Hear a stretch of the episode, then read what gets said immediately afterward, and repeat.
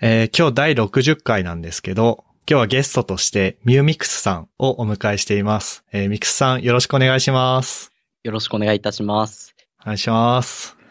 えっ、と、ミューミックスと申しまして、えー、ツイッターでは、えっ、と、myu アンダーバー mx で、えーミューミックス、えー某うなぎをモチーフにした おそようなぎをアイコンにしています。えーざっくりと経歴を申し上げると、高専在学中にエンジニアが集まるシェアハウス、ギークハウス南千住を運営。で、えー本科卒業後、1社目では、えっ、と、社内 SE、2社目ではキャリアアップを目指し SES の会社へ。えーそして来年の1月からは3社目として SRE として働く予定です。はい。えーまあ現在、有給消化期間中なんですけれども、まあ、えっ、と、月中に退職とといったところで、まあ一時的に無職になります。よろしくお願いします。はい、よろしくお願いします。で、あれですね、転職決まりたてということで、あの、おめでとうございます。はいありがとうございます。はい。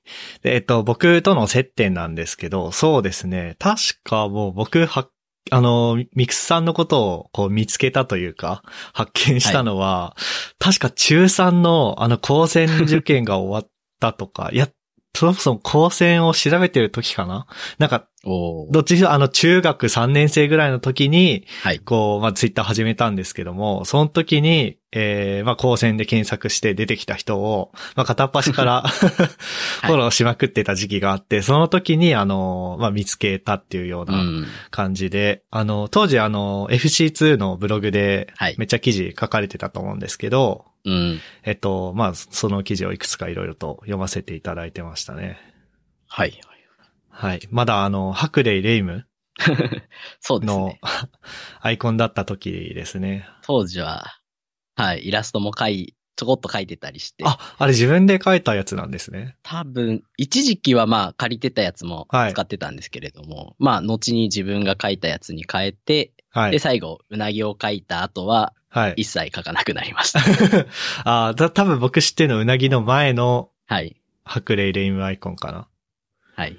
へえ、いいですね。なんか、あの、まあ、ブログとかツイッターとかでいろいろこう活動されてるのを見てて、ああ、そっか、高専に入ったらこういう風になれるんだ、みたいな こう思ってましたね。ありがとうございます。はい。で、し、知ってるのは、まあ、あの、一方的にというか、インターネット上で知り合い、知り合いでしたっけ？僕が一方的に知ってるんでしたっけ？ちょっと忘れちゃったんですけど、それ自体はまあ8年とか9年とか前の話なんですけども、まあ実際にお会いしたのが、えー2015年の高専カンファレンスですね。おそらく。はい。高専カンファレンス in DMM メイク秋葉っていう、はい。秋葉原でしたっけ？そうですね。秋葉の DMM の、まあ、なんかはいイベントスペースをちょっとお借りして、はい。学生の時や、自分が開催した高専カンファですね。はい。で、そこに、まあ僕も参加しに行ったんですけど、そしたら、えーはそこでリアルの初対面ということで。そうですよね。で、なんかその時になんか自分のブログを見て高専に入りましたとか言われて、はい。おマジかみたいな。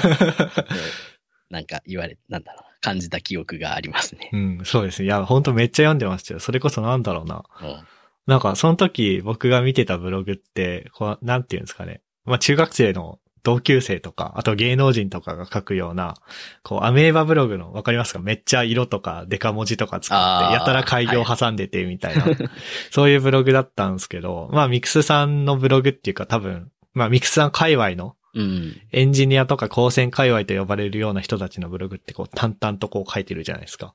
はい。そういうスタイルを見て、あ、なんか、なんだろうな、あ文章力ある人がいっぱいいるんだな、みたいな、ふうに思いましたね。うんなるほど。はい。で、えっと、まあ、今日来ていただいたきっかけなんですけども、あの、ミクスさんの方からね、僕にアットマークリプライであの、はい。何でしたっけ？キーポッドキャストに出演したいですでしたっけ？みたいな、あの、リプライをいただいて、おーってなって、こう、あの、まあ、あの、いつも一緒に収録してるメンバーと盛り上がってたんですけど、今日ちなみにどんなきっかけで、あの、来ていただいたんでしょうか？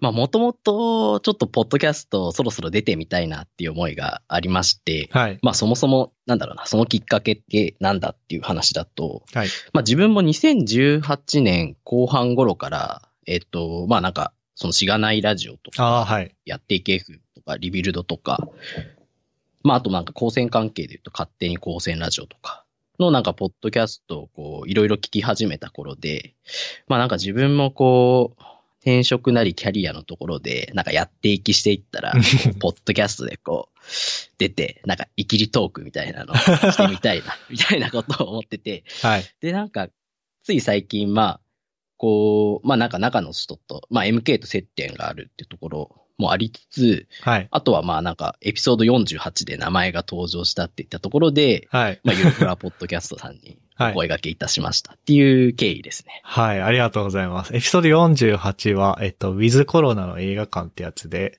あーえっと、これはあれですね、最近再生数伸びてるよね、みたいな話をしたときに、うん。えーミックスさんがツイッターでハッシュタグつけてツイートしていただいていて、その時に、まあツイート取り上げて、あとまあ結構前からの知り合いで、こうこうこういう人なんですよ、みたいなうん。話をした記憶があるんですが、いや、あの、聞いていただいてありがとうございます。いやいや。まあ初めからってわけじゃないですけど、あ、いつの間にやってたんだとか思って、こう、うん。もう知った後は一気に聞きましたね。おー、いや、嬉しいですね。ありがとうございます。で、この糸っぽい年のトークをインスパイアしたいみたいなのは。ああ、なんかまあ結構、その、ポッドキャスト聞く中で、はい糸っぽい年ってこう、まあもう独特の世界観があって、はい。なんかそこの喋り方っていうじゃ、っていうのをちょっと若干インスパイアしたさがあって、うん。ちょっとまあここの、今回のトークでも、なんか盛り込んでいこうかなところがあるんで、ちょっと若干気持ち悪さはあるかもしれないんですけども、そこはちょっとエクスキューズとして、えっと、ご了承いただければと思います。はい。あの、やっていき FM っていうポッドキャストと、あと最近なんか、最近ってかもう、1年2年とかうん。前ぐらいから、まあ VTuber やってたりだとか、あとは一人でポッドキャストもされてますよね、糸っぽいどさん。そうですね。はい。ポイドラジオっていうポッドキャスト。はいはいはいあれ結構好きですね。おー、そうなんですね。じゃあまあ、あの、その糸っぽいどさんを、インスパイアしたような、こう、喋り方をされると。まあ、どこまでできるかっていうのはあるんですけど。はい。なるほどですね。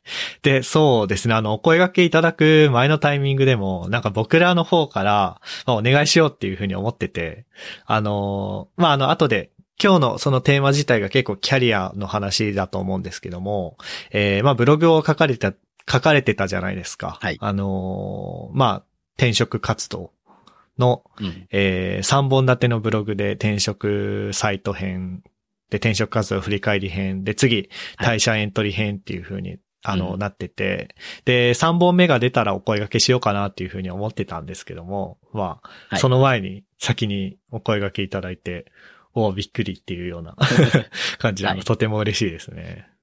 まあ、退社エントリー編、まあ今か、まさに執筆中といったとこなんですけれども、なんかそれを書き終わってから声かけるんだと、もうなんか年の瀬で、あれよあれよで年末みたいになっちゃいそうなんで、はい。まあちょっと自分の念願でもあるポッドキャスト出演に向けて、まあちょっと先手を打っておきたいなっていうのたところで、そうですね、執筆を前にお声掛けいたしましたという。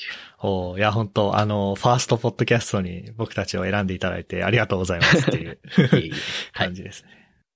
じゃあ、あの、まあ、あの、もう一つ自己紹介ついでにっていうことで、あの、簡単な経歴をお聞きしてもよろしいでしょうか？あはい、大丈夫です。じゃあ、まず中学時代からですかね。そうですね。えっと、まあ、自分がまずネットに関わり出したっていうのも、まあ、中学時代からで、えっと、自分はこの Yahoo ブログ、多分ネット世代的にはブログ全盛期で、こう、うーん。俺もブログやるぞ、つって、まあ、Yahoo ブログを開設して、まあ、当時、うーんと、親の影響もあってやってた自作 PC はい。にまつわる部分で、まあ、そういった人たちと交流してました。うんで、まあ、自分もその頃から、なんだろうな、思考をアウトプットするタイプのポケモンで、はい。なんだろうな。まあ、中学生ながらでは生きって政治について書いてみるとか、まあなんかこう、いろんなことを、まあ、えっ、と、アウトプットしてましたね。はい。で、それからもう少しした後に、まあ、ツイッターを自分も始めて、まあなんかこう、いろんなその自作 PC 民だったり、なんか、なんだろう、同年代の人はい。とかをフォローしていく中で、なんかこう、オフ会みたいなうん。ところで、こう、秋葉原のリラカフェ。これもう、わかる人、わかんない人いると思うんですけれども、はいも。うそこに集まって、こう、ウェーイみたいなはい。ところがまあ、中学ですね。いやー、いいなーいや、僕もあの、まあ、ミクさんが高先生になってからだったんですけど、あの、僕とミクさんって多分2個、ミクさんが僕の2個上だと思うんですけど、はい。なんか、リナカフェで、リナックスカフェで、オフ会とかしてるじゃん、すげえな、みたいな。俺も 東京行ったらリナックスカフェ行くぞ、とか思ってたら、なんか、まだ北海道にいるうちに閉店してましたね。そうですよね。これ余談ですけど、なんか、つい最近は、ファミマびっくりびっくりってのができて、はいそ。してそれも今年閉店するっていう。悲しいなぁえはい。えいいですね。割と情報感度が高い中学時代をっていうか、インターネットに中学時代から染まっていたというかそですね。はい。うん。めちゃくちゃいいですね。はい。え、じゃあもう、あれですかね、高専入るっていうことも、まあ割と自分インターネット好きだし、えー技術系のことや、あの自作 PC とかもあって、じ技術系のことに興味があってっていうような感じなんですかね。そうですね。まさにまあこう、まあオタクが集まってるって言ったところもあって、なんだはいまあ自分に合ってるんじゃないかなって言ったところで、まあもう高専に決めるぞって言ったところがありましたね。はい。で、高専に、まあ入学されたと。はいはいどこの高専かって言って大丈夫でしたっけ？まあ都立の、うーんと、某秋葉原に近い高専 だところにしておきます。はい。はい。はい。で、高専生活では、そうですね。特に多分1、2年目の時もやっぱりこうネットにどっぷりなところはあって、なんだろうな、特にその時の界隈ってこう、なんだろう、携帯乗り換えの全盛期で、はい。まあ俗に言う NLP でキャッシュバックがいっぱいもらえるぞみたいなところで、はい。こう、わかる人いるかな？メガネケースとか、はい。ありましたね。ア。ローズフォンとか、はいなんかこう、そこら辺でまあこう、乗り換えてお金をもらってみたいなところをもう、高専1年ぐらいのあたりからやってて、こう、やばい高専生みたいなはい。のを歩んでましたね。あの、僕が見ていたミクスさんはそういうミクスさんでした。あの、レグザフォンの、なんだっけな、あーレグザフォン使ってるみたいなやつとあ、かそう、レグザフォンか、アローズじゃなくて、はい。ありましたね。いやー、懐かしいですね。そこの頃のツイッターとかはもう、こう、無法地帯とか。無法地帯でしたね。本当シューティングスターとかありましたね。うんもうなんかインターネット老人会になっちゃいます。確かに、ちょっとほどほどにしておきましょうか。はい。で、あとはやっぱりこう自分の高専生活的なところで言うと結構まあやっぱりクラスメイトと意気投合して夜な夜な FPS 三昧だったり、まああと高学年になった後とかはまあボードゲームとか麻雀とかもこう始めてってこう、まあはいどっぷり遊んだ高専生活っていったところもありましたね。はい。で、まあこう、見てっちゃうと、結構いろんなことを高専生活でやって、まあなんか写真部で、なんかフィルムの現像をしたり、あとはまあなんか学生会の運営を手伝ったり、あとはまあバイク、奨学金をちょっと貯めて、バイクを買ってあちこち旅行したり。えーあとはまあ、あれか、女装はい。も 高専祭とかでやってたりしました。そうですね。はい。されてましたね、女装。はい。完全に、だから僕の中での、高先生ってこういうものっていうイメージが、まあ、割とこう、ギーク系で、で、ガジェクラ、あのー携帯端末集めるのが好きな人で、で、ゲームめっちゃしてて女装するっていう。はい。なんか僕の中での、なんだろうな。あ、高先生ってこうだよねっていう特徴をガチャッと集めたような存在でしたね、ミクスさんは。まあでも、高専の中では割と、こうなんか異端な存在だったような気もしますけど、はい。高先生あるあるを一人の人間に凝縮したみたいな。はい。いいですね。いや、すごく、すごくいいです。あとは、あの、書いてないですけど、あの、ギークハウスも立ち上げられてましたよね。ああ、そうですね。まさに自分は、なんだろうな、通学1時間ぐらいでまあ通ってたんですけれども、なんだろうな、やっぱりその、自分の学校って都立なんですけれども、県外生をこう、まあ入学してもいいよとか言ってるところで、はい。結構まあ1時間半や2時間かけてる、通ってる学生がいたんで、まあなんか近くにこう、寮みたいなの作ればいいんじゃないかなってところで、えっ、と、はいこう、やってみようっていったところで立ち上げたのが、まあギークハウス南千住ですね。はまあそもそもなんか都立で、うちの高専こう、まあ通えるのが前提なんで、まあ寮がないっていう、こう、うん珍しい側なのかな。そうですね。寮のない高専ってあんま聞いたことないですね。結構まあ、それもあって高専界隈でやっぱり寮のこう、なんだろう、話をしてるのを見ると、うわ、うちないんだよな、こういう話したかったな、みたいなのがあって、あーこうちょっと憧れがあったっていうのもありました。あー、なるほど。ああ、いいですね。いや、僕もその憧れは、あの、通生だ、通ってたんで、あな、あの、あるんですけど、でもそれで、ギークハウス立ち上げちゃうっていうのはすごいな。あ。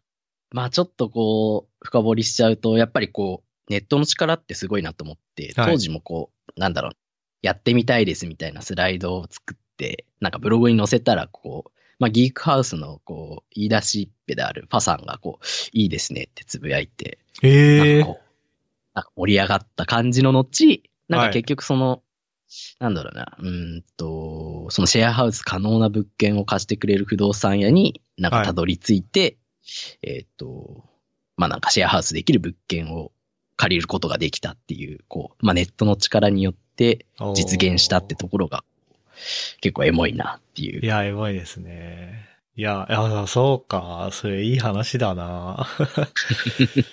そうですね。いや、なんか本当にあの、まあ、ここ、経歴のパートなんで、ちょっとサクッと行きたいっちゃ行きたいですけど、でも本当になんだろうな。インターネットの向こうの人だから、そんなになんか現実での姿見えないじゃないですか、普通は。うん。でも、まあな、なんだろうな。あの、まあ、実際にいろいろそう、なんていうの、高先生っていうラベルで活動してるとか、あとはこう、まあ、女装とかもそうだし、ギークハウスのこととか、割とこう、現実での動きがすごく見える方だったんですね。ミクスさんは。だから結構割と僕にとってそういう存在って新しくて、なんかお、ネットであんまり現実の話はしちゃいけないみたいなのは、やっぱ中学生の時は思確ってたんで、なんかそういう意味でも、なんだろうな、あのー新しい存在というか、いうのはありましたね。はい。はい。で、そのまま、えっと、本科卒で社会人にはいなっそうですねたっていうことですね。はい。まあ、キャリアのところでいろいろ触れるんですけれども、自分はもう学校推薦を使って、えっと、まあ、規模が1000人ぐらいの製造業の方に、えっと、入社して、まあ、社内 SE をやりましたと。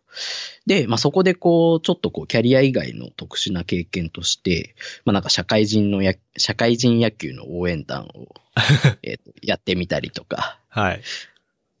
まあ、結構特殊でしたね。そうですね。動画見たけど、おーすげえなって思いましたね。まあなんかこう、勝ち上がると、はい東京ドームで、こう、なんだろうな、応援することができるんですよ。このなんか、舞台があって、そこでこう、何万人ぐらいなんだろうな。まあお客さんがこう野球を見る中で、まあ応援を盛り上げる役として、こう、ステージに立って、こう、はい。踊るというか、振りをするみたいな。いや、それなんか、めっちゃ、あの、すごかったです。でもいましたね。応援団、高専にも。あ、いましたかまさにあんな感じでした。おお。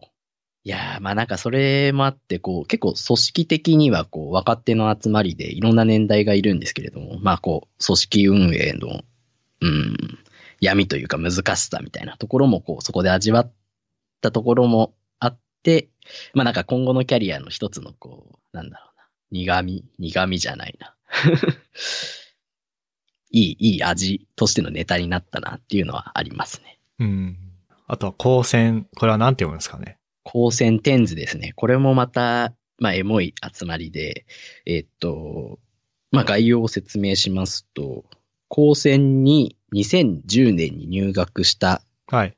人たちの集まりっていったところで、えっと、まあ、まさに同年代のその高専を出た人たちの集まりっていったのが、まあ、うーんと、内々でありまして、まあ、そこにその各高専を卒業したつわものたちがこう集まって、うん、なんだろう、 Slack で集まって、まあ、技術ネタだとか、まあ、インターネットネタだとか、もろもろあったり、まあ、語り合ったり、あとはまあ、実際にその LT 開いて、えっ、と、都内の会場で、まあ、思い思いのは LT いをする、みたいな集まりがあって、これがまたなんだろうな。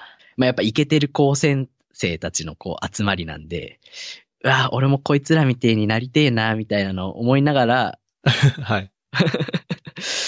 なんかまあ、こう、まあその人たちと並んでいろいろ話ができることで、こう、また刺激を得るみたいうんなところが、まあすごい自分のキャリアとしても、こう、まあいい、いい刺激になりましたね。えー、ちゃんとこう、ウェブサイトもあるんですね、高専テンスの。そうですね。もう、イケてるデザイナーがこう、メンテナンスしてくれてます。あれ、デナリさんですか？そうです。おー。えー、いいですね。まあ、そうですね。この辺も、こう、サクッと言っていただいてもいいですか？ああ、そうですね。えっと、まあ、あとは社会人とってところで、まあ、ソロでタイ旅行行ったり、あとはまあ、ちょっと企業にも興味があったりしたんで、まあ、スタートアップウィークエンドに参加してみたり、みたいなところもありました。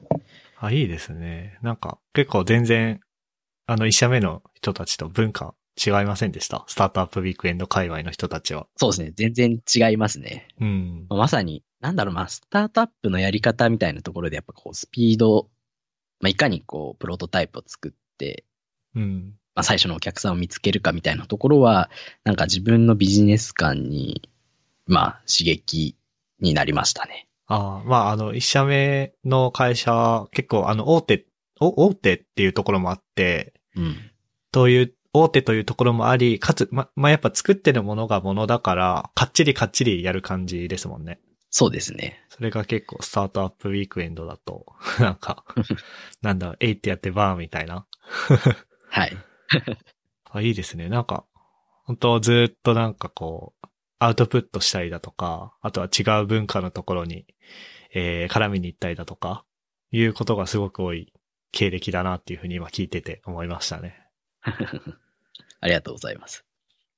で、えっと、ここまでであの、ミクスさんの自己紹介だとか、あとは今日来ていただいたきっかけとか、接点とか、あとは簡単なご経歴お聞きできたので、えっと、早速、えー本題に行きたいと思うんですけども、はい。これは、そうですね。あのーどういうふうに進めましょうかね。えっ、と、ショーノート、 Dropbox Paper 事前に埋めていただいたやつを見たら、えーキャリア、業務をやりながら成長するタイプのポケモンっていうふうに書いてあるんですけど、このポケモンというのが、イトポイド356ですね。そうですね。まあ、そうですね。まあ、ざっくり話し始めちゃうと、まあ自分はその業務をやりながら成長するタイプのポケモンだなと思ってて、はいなん。か結構高専時代から見るとなんだろうな。もう高専生の時からプログラミングに目覚めて、まあ多分もう MK とかもそうだと思うんですけど、こう、なんだろう、もう自分の力でプログラミングガシガシやって、うん。もうもう場合によっては副業も始めちゃいますとか、はいサービス作れますみたいな人がいる中で、自分は結構その、まあそういった人になりたいなって思いつつも、なんかこうやっぱりプログラミングやって、なんかエラーがあると、こう1日2日やって、やっぱダメだと挫折しちゃうみたいなところで、まあなんかそういう人たちになり、なりきれなかったっていったところがあって、なんだろうな、それをずっと抱えたまま、まあ社会人になってったんですけれども、まあなんか実際働く中で、なんか自分は働きながら、業務をやりながらだと成長していけるなっていうのがあって、なんかちょっとそういったことを語りたいなと思って、ここに。うん書きましたおーおーいいですね。えっ、と、あれですかね。あの、僕らのポッドキャストのエピソード14の、はい。えーキャリア会ですね。うんうん。を、まあ聞いていただいて、それがめっちゃ、まあエモかったっていうふうにツイートしていただいたし、はい。まあそれを聞い、それエモくてよかったから俺もキャリアについて語りたいみたいなことがあのショーノートには書いてあるんですけども、うん、こうエモ、エモめ成分ぶち上げでいく感じで大丈夫ですか？はい。行きましょう。やっていきましょう。わかりました。やっていきましょう。はい。で、そうですね。あの、最初話していただいてた学生時代なんかは、まあ、わ周りのと友達がプログラミングに目覚めていく中、自分は、みたいなことが書いてますね。はい。まあもともと、まあ成績とかはまあもう、なんだろうな。芸能中ぐらいで、まあ 毎年留年チキンレースにはい。エントリーしてるぐらいの成績でした。はい。で、まあその中でも、まあ自分なりに頑張ったところはあって、まあ自宅サーバーを立てて、こう、簡単なホームページを公開して、うん。なんだろうな、ホームページ公開したぜかっこいいだろみたいな ことをやったり、あとはやっぱりまあ、うんと文化祭でこう、音ゲー作ろうぜっつって、まあ自分もこう、やるつもりで友達をま、まくしたてあげたりしたんですけれども、なんだろうな、やっぱこう実装力がある友達にあとは任せて、うんあなんかもう俺いなくてもできんじゃんみたいな感じで、スッと一歩引いて、なんだろうな、本当に企画だけやって、あとはノータッチ、言い出しっぺだけど、何もやんないみたいなうん。ところだったり、まあ、ギークハウス南千住も、こう、なんか自分がやっぱり住む中で他のエンジニアと一緒に住めば、はい。まあ、自分もプログラミングできるだろうっていう思惑があったんですけれども、なんか、そうなんですよね。伸びなくて。あれなんですよね。しかも、こう、京都からやってきた文系大学生がいて、その人もこう、はいインターンをしながら、なんだろうな。その時、当時ニートだった、その、なんだろうな。まあ、プログラミング歴ある方が、こう、教えてくれる中をはい見て、なんか、まあ、成長してるんですよね、どんどんと。はい。で、なんかこう自分は成長しないまま、なんかまあ、やっぱりこう、生活費のためのバイトをしなきゃいけないとかだったり、まあ学生生活に忙しいとかだったりで、なんかまあ成長できなかったってところはこうやっぱり、なんかまあ自分としての溝がうんあったってところがまあ学生時代ですね。結構周りは、あの、なんだろうな、まあ、プログラミングに目覚めるっていうか、うん。あの、サクッと物作れちゃう友達とかは結構いて、で、それと比べて自分は、みたいな。そうですね。なんかまあこう、まあシェアハウスとかこう、なんだろうな。普通の人じゃないことはやってるけれども、技術的に突出した何かを見出せないっていう、こう、あー、もどかしさがなんかありましたね。そうですね。うん。そうなんだ。まあ、で、しかも、あの、興味持つ、興味持つこと自体は早くからありましたもんね。うん中学生時代から自作 PC やるとか、この自宅サーバー立てて、えー、ウェブサイトを公開してたのも割と低学年の頃でしたもんね。そうですね。Linux、CentOS、違うか、Ubuntu かなんか入れて、本当にネットの情報を見ながら、はいッチの設定やって、公開ってところをなんとか、つまずきながらやった記憶がありますね。うん、ですよね。多分、あの、まあ、エモメ成分ぶち上げっていう話だったんで、エモメの話をすると、多分、僕も、あ、自分で個人でサーバーって立てれるんだって知ったのはミクスさんのブログを見てだった気がしますよ。マジっすか。はい。いや、なんかその、なんつうの、サーバーっていうもの自体が、こうなんか、データセンターにずらーっとこう。並んでるものだと思ってたんだけど、ああ、普通の、はいな、なんならこのノートパソコンでもサーバーになるのか、みたいな。そういうのを知ったきっかけだった気がししますね。おーなるほど。エモいっすね。あの、こういう話をしていけばいいわけですね、今日は。やっていきましょで、えっ、と、じゃあ、あのーまあ、高専における普通の就活う。うん。をされたっていうことだと思うんですけど、はい。そうですね。どんな感じで就活というか、やられてたんですかね？そうですね。まあそもそもまずやっぱり学校推薦を使って就活をやるかやんないかってところが多分第一弾にあって、はい。まあ自分のクラスの中だと一人だけ本当に自由応募で、えーっと、やったやつが一人いたんですけど、あやっぱそいつははい。本当にプログラミングできるやつで、えまあこいつならやっても問題ないだろうなみたいなところはありつつも、やっぱ自分は、なんだろうな、まあ技術、スキルが伸ばせなかったってところだとか、あとはまあやっぱりこう、とりあえず新卒切符を使ってみようみたいなところもあって、えっと、なんだ、高専の学校推薦を使った就活をやりました。はい。この就職先を決めるところまでっていうのは結構先生と、進路担当の先生、だから5年生の担任ですかね。と、そうですね。自分の学校の場合は、多分その進路担当、学科の進路担当の先生から、まあ、えっ、と、会社を提案いただいてやるような感じでしたね。あ、じゃあ5年生の担任とは一緒ではないと。そうですね。うーん。じゃあ、進路担当の先生と面談しつつ、まあ、ここがいいんじゃないか、みたいなのをこう、うんサジェストしてもらった感じですかね。そうですね。はい。おそうですね。新卒切符っていう、えーワードが出てきましたが。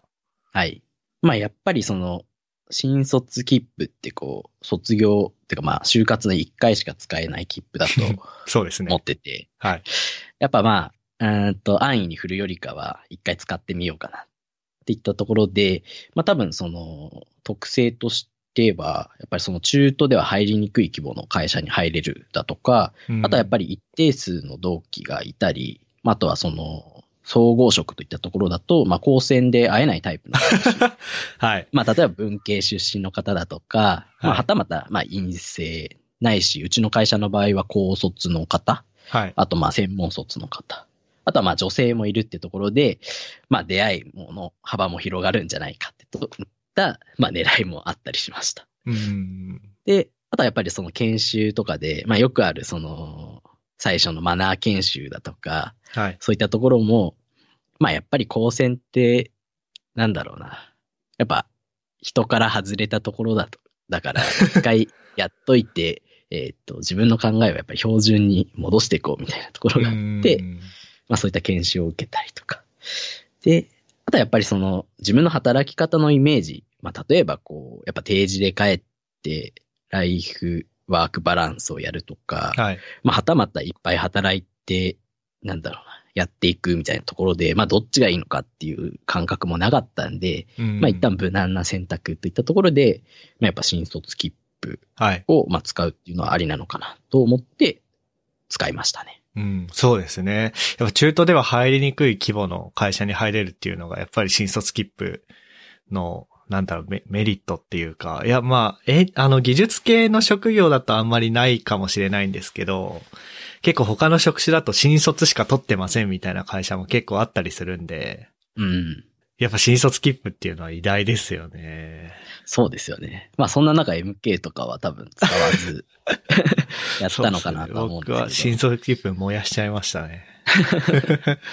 まあ、あの、どこかで話すかもしれないんで、一旦いいや。そうですはねい、うん。で、実際そのイメージ通りでしたか？その新卒切符使って入った会社っていう意味だと。そうですね。やっぱり大体イメージ通りで、やっぱりその体制が整っていて、はいまあなんか、ゆっくりと業務に関わりながらうんうん必要なスキルが磨けたかなと思ってて、結構その、なんだろうな。まあ、3ヶ月、違うか。まあ1ヶ月ぐらいその、まあ、よくある研修をやって、あの、電話の出方とかですか？そうですね。電話の出方とかお辞儀の仕方みたい はい、名刺の渡し方とか。な。はい。はいはい。で、自分の場合は、その製造業だったんで、現場に一旦入って物を作ってみましょうみたいな研修が、まあはい3ヶ月間あって、で、まあえっと、社内 SE の部隊、部署に配属と。で、配属されてからも結構、まあゆったりとした感じで、えっと、なんか SQL の、なんだろう、研修っていうか、演習を、はい。まあその部内の人が、うん、週2時間、3時間ぐらいかな、なんかまあやってくれたり、あとはまあその業務の知識の説明を、まあなんか、そうですね、枠を設けてやってくれたりってところで、結構こう、ゆったりと一歩一歩進めてはい。くださった感じがあって、すごいこうやりやすかった記憶があります。あのー最初の3ヶ月ぐらいでしたっけ？工場実習は。そうですね。あれは辛くなかったですか？あれはまあ結構腰が痛くなったり、こう、はい。まあ言葉を選ぶと難しいところなんですけど、まあ単純作業だったりするんで、うん、まあやっぱりこう、きついところもありつつも、まあやっぱその中でいかにどう学べるかってところは、えっ、と、単なる、なんだろう、作業やってるだけじゃ、その、なんだろう、他の人とは違いを出せない、出せないっていうか、まあ、研修の意味としてしっかり考えてもらうっていうところがあったんで、まあ、この製品の仕組みだったりとか、はい。なんかどう改善すればもっと効率や良くなるかみたいなところはまあ考えながらやってましたね。ええああ、でも新卒のその段階で、こう、そういう気、気概で、そういう気持ちで臨めるのは結構、すごいですね。あのーなんだろうな、割とこう、それこそ学生時代とか大学院とかで、はい。まあがっつり情報系の研究とか、うん。えー個人でスキル磨いたりとかして、えーまあ大手の企業に行って、でも新人研修で工場実習にぶち込まれて、あのーまあ、たい、いろいろ大変だった人たちの、えー、なんていうんですかね、エッセイ集みたいなのがあって、あ,、ああ、はい。の、工場実習日記ってやつなんですけど、知ってます？おー知らないですね。あのーなんだっけな、多分これ技術書店で出たやつかな？あそうですね。技術書店第4回で出たやつなんで、あの、後でリンクを送るんで、もしよかったら 読んでみるといいと思います。あの、はいそのエッセイの人たちはめっちゃ病んでたんで、あ、ああ、はい。でもミクスさんは、まあ割と、まあ3ヶ月っていうのもあったからか。そうですね。まあしかも定時で帰れるし、みたいなところもあって、はい。はい。えー、なるほどですね。で、まあ、えっと、そうですね。まあ、大手、と、特有のっていうか、手厚いうん。えー研修というか教育体制に、まあ自分を、はい。えー所属させることができましたと。うん。で、その後業務に入っていってって感じですかね。そうですね。はい。社内 SE。はい。社内 SE でした。社内 SE ってこう一言で言うとどんなお仕事なんですかね。あー、すごいわからない人向けに言うと、会社の、なんかまあパソコン関係を吉名にやってくれる人ってとこですね。ああ、じゃあまあ新入社員さんが来たら、えーパソコン手配して、初期設定して、まあなんちゃらのインストールして、メアド発行して、みたいな。そうですね。はいはいはいはい。えー、で、あとあれですかね。あの、社内イントラネットの、社内サイトみたいなのの管理とかですかね。まあそうですね。そういうのもやってましたね。うん。わかりました。ありがとうございます。この業務の中で、そうですね。まあなんか、やっぱりこう、人の役に立つっていったところがあって、まあ、うん、まあよくある話だとヘルプデスク的なところで、こう、はいこういうとこわかんないんだけど、みたいな問い合わせが来たり、はい。なんかこう、変なハブが故障しちゃいましたってところで、こう、いかに他部門の人たちの業務をスムーズにうん。できるようにこう手助けするといったところで、まあなんかその自分が人の役に立ってるなっていったところを感じて、あ、これ仕事のやりがいなんだ、みたいなところがうんと分かってって、で、かつ、やっぱなんかそれをもっと効率よくやるには、うんと、こういったスキルが必要だよね。っていったところがあって、はい。まあ例えばまあネットワークの障害出た時も、うんと、障害の切り分けやるときにやっぱ知識が必要なんで、まあそういったスキルもっと勉強していきたいなっていうモチベーションが、なんか生まれたってところが、こう、仕事を始めてみての、こう、気づきでしたね。ああ、なるほどなるほど。それは多分学生の時には見つけられなかったけどっていう感じですかね。そうですね。はい。まあ、あとよくある話だと、こう、なんだろう、OSI な中階層とかを、はい。なんか、座白でやってる時はよくわかんねえなとか思ってたのが、実際業務やってみると、こう、なんだろうな、すごい繋がってくるというか、うんスイッチにピングってはい、ここまでは生きてて、なんか、やっぱこ、まあ、これはもう、なんか物理層でネットワーク死んでるなとか、うんなんか、うん、とあるソフトが使えないと、なんか、このアプリ層で死んでるなみたいなのが分かって、はい。あ、これが7階層か、みたいな。はい。OSI 参照モデルのね。そうですね。はい。えー、あ、いいですね。あの、結構、なん、なんていうんですかね。じゃあ、学生の時にもしそこを見つけられてれば、みたいなのとかあったりするんですかね。ここ、いやー、気づけたんですかね。勉強するのってやっぱ大変じゃないですか。はいはい。で、知識つけることそのものが楽しい系の人だったらいいんだけど、まあ僕もそうなんですけど、やっぱりそうはなりきれなくて、この知識つけることによって、どういういいことが起きるのかっていうのを体感できないと、こう、モチベーションやっぱ出なくて、はい。で、そうですね、業務の中でっていうのは僕も一緒なんですけど、だから、うん、まあそうですね、あの、いい構造を見つけられてよかったですねっていう。うん、ああ、そうですね。はい。なんか、あとはありますかね。あとはまあ、一社目といったところで言うと、やっぱり大きい企業だったっていったところで、はい。まあ、まあさっきもあったその同期だとか上下のつながり、うんあとはまあ、まあ応援団でやった組織的なところはい。もあれば、あとはこの、よくある大企業は、うんと、遅いみたいなところで、こう、古き良き体質。うん。うちの会社だとその年功序列がやっぱり当たり前だったり、はい。あとは、えっ、と、うちの会社一族経営だったんで、やっぱりこの社長、役員、まあ社長とかはもう一族がやって、はい。まあ頑張っても役員止まりみたいなところがあったりして、ああ、なんかこういう組織なんだな、みたいなところが、まあ分かって。はい。はい。あとはまあ、倫理書がこう回るところとか、まあ予算の計画とか、ななんかこう仕事の進め方みたいなところとか。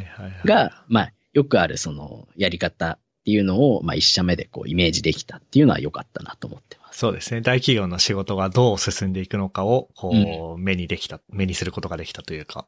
そうですね。うん。確かに。いいですね。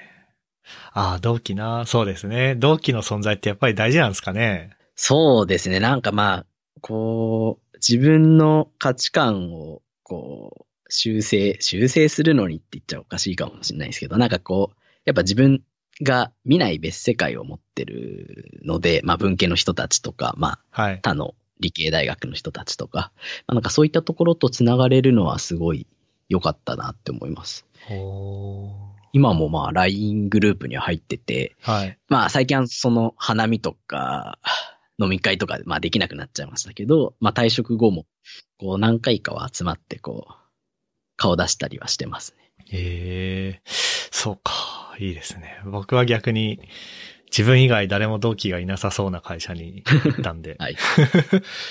なんかこう、いいですね。違いがあって。で、えっと、一社目辞めて転職しようと思ったのってどんなきっかけなんですか？そうですね。やっぱりその最初にあった高専テンズとかのつながりもそうなんですけれども、はい。まあやっぱりそのやる業務の内容が、まあその Windows サーバー系だとか、はいまあネットワーク系だったってところもあって、なんかまあ客観的に見ると、なんかそのスキル、ちょっと潰しが効かないんじゃないかなっていったところがあって、ううんん。と、まあ潰しが効くスキルを身につけたいなと思って、まあ転職活動を考えました。うんで、特にやっぱりそのプログラミングをそこまでやってなかったんで、やっぱり学び直したいなってところがあって、こう、はい。なんだろうな、転職活動を本格的に始める前の1年ぐらいは、やっぱこう学ぼうかなみたいなところでこう、思ってたりはしたんですけれども、はい。結局まあ学生時代と同じでこう、なんか本格的に目覚めきれずに、うんあ、これもう在職しててもダメだってところで、なんかまあ現状の状況で転職できる会社探そうって言ったところで転職活動を開始しましたね。おーまあやっぱりあの、高専転出で絡んでる人たち、まあ僕も何人かあの知ってるんですけど、うん。大体みんなあれですもんね。あの、ウェブ系ベンチャーで、そうですね。こう、まあだからいわゆるウェブ系のプログラマーで、うん。こう、最新の技術を追いかけてみたいなはい。人たちですもんね。うん。結構じゃあそういうのを見てると、お、あれ？みたいな風になってきたっていう？感そうですね。じですかね。うん。はい。わかりました。ありがとうございます。で、そのまま、えー、2社目にこう転職されたっていう感じなんですけども、はい。えっと、一応その2社目が、えっと、まだギリギリ現職ですかね？ギリギリ現職ですね。はい。じゃあ、えっと、現職には、こう、どんな感じで？はい。まあもともとその、 Wantedly っていうまあ転職サービスに、はい。まあその転職活動をしようと思ってた時に登録していて、その、まあスカウトでお声掛けいただいたっていうのがきっかけですね。で、なんだろうな。やっぱりそのさっき話した通り、プログラミングもっと勉強してみて、まあその、なんだろうな。その時社長にカジュアル面談の時に言われたのが、まあなんか一年ぐらいこう、社内でやってみて、なんか何も変化なかったら転職した方がいいんじゃないって言われて、はい。まさにまあそれに、そういう状況になったんで、うんまあ転職を開始しましたと。はいで、やっぱりなんだろうな、募集状況を見てると、自分のスキルだとこう、なんかうまく転職できそうなとこないなと思って、当時本当に本格的に転職し活動したかというと、もう本当になんかお声掛けいただいてた、その現職のメイプルシステムズはい。に、えっと、入社しちゃいましたね。えー、メイプルシステムズさんは、えっと、SES やってる会社ですかね？そうですね。メインは SES をやってる会社になります。はい。SES 簡単になんかどんなことなのか教えてもらってもいいですか？はい。えっと、システムエンジニアリングサービスの略称がまあ SES で、はい。俗に言うそのエンジニアのサービスを、まあ、お客さん先とかで、えっと、提供しますよっていうのが、えっと、まあ、SES のサービス形態です。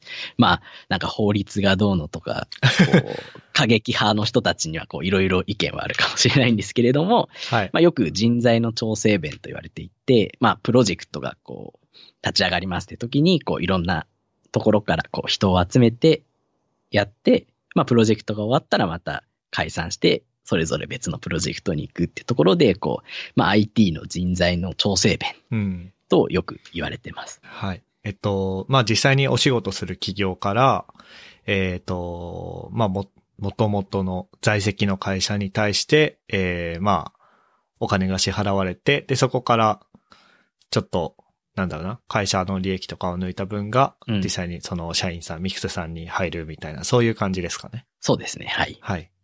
で、えっと、そこに、まあ、入社されたと。はい。これ入社されたのっていつでしたっけ？2019年の3月はい。ですね。えー、2018か。あ、2018 2018年の3月か。はい。えーなんか、そん、その前後ぐらいから、あの、ツイッターとかでもめっちゃ、あの、本社の社長さんとかうん。見るようになりましたね。はい。ちょうどまあ盛り上がり始めてこう、はいなんか盛り上がり絶頂期に向かっていく中での入社でしたね。うん。まあ、あの、社長のモッチーさんっていう方だとか、はあとは採用モンスターのオッシーさん、はい。まあ、おしうみさんっていう方だとかをめっちゃツイッターで見る気がしますね。うん。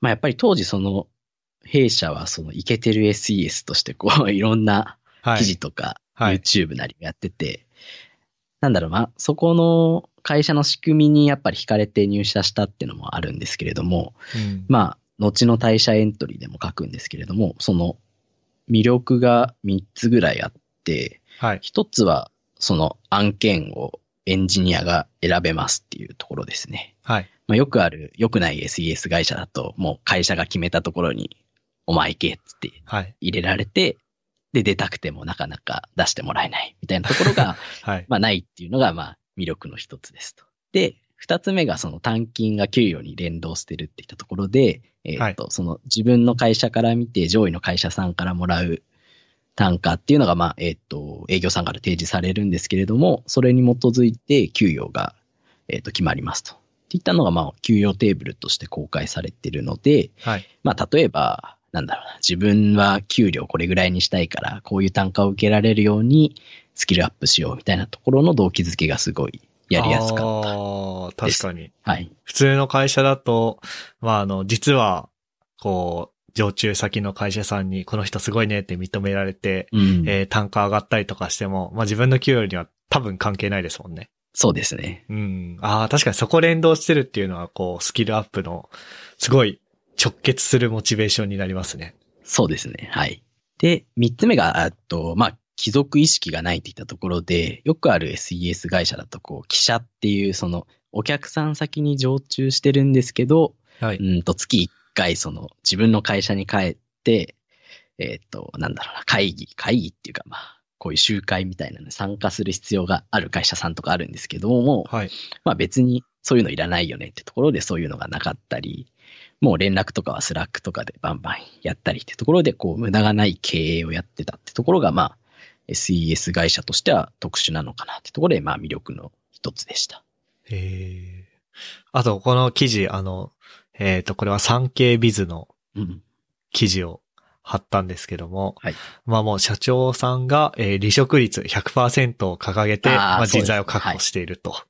もう転職推奨みたいなうん。感じっていうふうに書いてますが。はい。もうまさにそれにも共感して、自分もこう、はい。えっ、と、弊弊社、現職に入ってスキルアップして、こう、いい形ではい。転職するぞっていうのを目標に、えっ、とうん、入社しましたね。えー、いいですね。あの、これあの、ショーノートというか Dropbox Paper にそのままの踏み台としてっていうふうに 書いてあって、お最初見たときは、お、これ 大丈夫なのかとかって思ったんですけど、もうはい。もうそういう風にするっていうことを、こう、会社側も推奨しているというか、そうです。いうような感じですもんね。うん。リクルーター制度でなんか名刺を作ってもらったんですけど、その名刺の裏に会社踏み台だって、どでかく書いてええいいですね。はい。あの、この社長のモッチーさんの、えっと、記事のセリフで、現場で働くエンジニアは日々成長し、えーどんどん転職してステップアップしていくべきだっていう風に書いてあって、はい。ああ、なるほどなーと思って。いや、結構、まあ僕のいる会社もそうですけど、あの、逆に定着率うん。を上げることを目標に、まあいろんな制度が組まれてたりする中、はい。こう逆の方面に行ってっていうのはすごいなっていうふうに思いますね。そうですね。本当に、まあその社長の逆張り経営っていうのはまさにハマったところかなと思って、うん。もうなんか、その経営も素晴らしいですし、なんかまあ自分がこの会社を選んで、しっかりその、なんだろう、枠組みにはまって、後にその転職として、なんだろう、転職できたってところも、まあすごい良かったなって思うところですね。うん。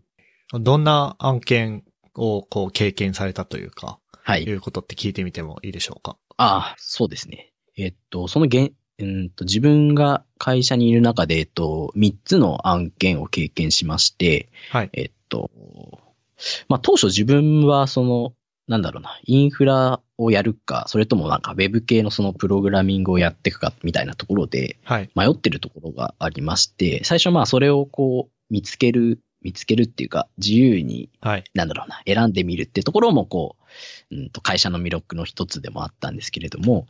最初はちょっとまあ案件選び若干失敗したなってところはあって、はい。まあ自分その当時 Linux 未経験の中で、なんかそのシェルスクリプトをかけますみたいな案件があって、その組織変更対応みたいなところで、はい。で、なんかいざ入ってみたら、なんかシェルスクリプトじゃなくて Windows のバッジで、しかもまあ、なんか、あとはまあ、そう、まあ、コボルで動いてるプログラムを若干ちょっと見る羽目になるとかあったりして、あー。まあそこの現場3ヶ月でこう、もともと短期だよってところは、えーっと、なんだ、合意得てたんで、まあ抜けることはできたんですけれども、そこはちょっとこう失敗したなっていう経験はありますね。はい。で、えっ、と、二つ目が、えっと、実際にその Linux と、まあ、Zabbix とかでそのネットワークの機を監視する案件で、はい。えっ、と、まあ、あれか、その二つ目の現場に行く前に、その Linux 系の資格である LPIC のレベル1っていうのをこう、はいまあ、独学で取って、まあ、この資格あるんで、Linux 未経験だけど入れますみたいなことをこう語ったりして、はいえっ、と、その現場に滑り込むことができましたと。おー、はい。で、まあやっぱそっからはこう、なんだろうな、現場のリーダーみたいな方から、こう、ちょっとこう、コツみたいなところとかを教わりながら、こう、業務をやっていく中で、こう、みるみる、こう、Linux 系のスキルがこう、上がってったみたいなところが、えっ、と、二つ目の現場ですね。はい。で、あれか、三つ目の現場は、えっ、と、AWS を触る現場に入れまして、えっ、と。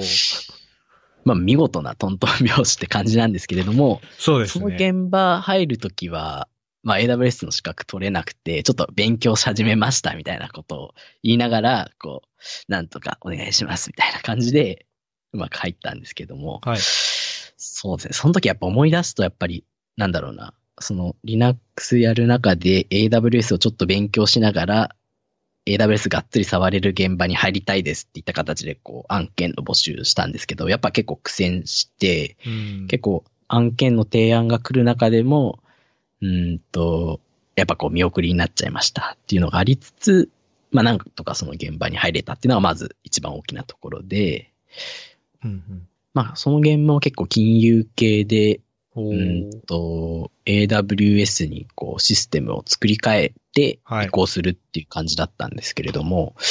まあその一つ目の現場がまあちょっと金融系で、まあ金融系やってましたみたいなところを言えたのも、ちょっとこう、後々聞いてきたりしたの部分もあるのかなとか思いつつ、ああ、そのドメイン知識というか業務知識的なところでですか？そうですね。やっぱ硬い現場をやってるってところはちょっとこう、面接受けが良かったのかなっていうのは。若干あります。。はい。で、そこからはこう自分も一から業務で AWS 触って、まあ、特に触ったのはやっぱり EC2 と S3 とかのこう、ちょっと AWS の氷山の一角みたいなところだったんですけれども、はい。なんかそこで業務知識つけてったり、あとはそのソリューションアーキテクトの資格を取ったりってところで、なんかようやく一部触りつつ AWS 触れるエンジニアになれたなっていうのが、まあ三つ目の現場ですね。ええああ、いいですね。なんか、本当に、あの、トントン拍子というか、本当に拍子。まあ、一社目はちょっとあれだけど、二社目でオンプレ Linux、三社目で AWS っていうのは、うん。すごいいいですね。はい。いやー、まあやっぱりこう、社の仕組み、並びにその、なんだろうな、パートナーの営業さんたちの力、まああとは自分のちょっと経歴もうまく活かしつつってところで、まあすごいうまく進んだなっていうのはありますね。はい。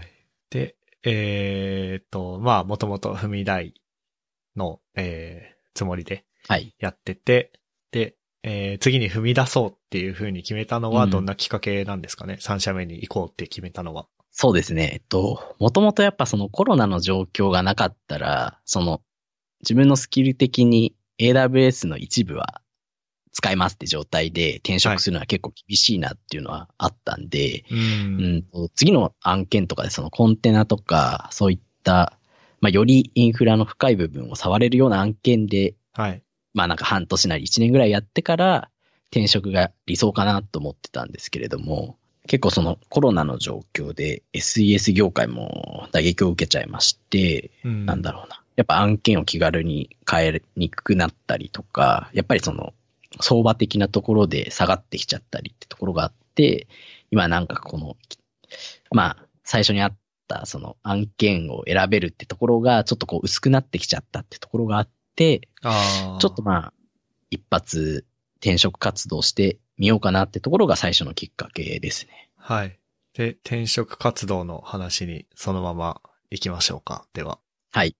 まあ、あの、結構この実際の転職活動をするあたりから、えっ、と、ミクスさんいろいろブログ書かれてたんで、軽くよ、まあ読んだんですが、はい。あの、改めてこう、総括というか、振り返っていただいてもいいですか？そうですね。まずやっぱ一言で言うと、応募した会社さんが19社ほどある中で、えっと、まあ、内定をいただけたのが1社ってところで、はいえっと、まあ、背伸びした転職活動、その、自分のスキルの中で、その SRE 周りを希望するっていう転職活動だったんで、はい。うん、若干こう、スキル的に、なんだろう、ポテンシャル採用みたいななところで取ってもらわなきゃいけないっていう中で、やっぱやったんですが、やっぱ、こう一言で言うと厳しかったなっていうのがうん感想ですね。結構ベンチャー系が多かった感じですかね。それとも大手のメガベンチャーとか、もう上、あのー、2部1部上場してるみたいなところとかを狙ってた感じですかね。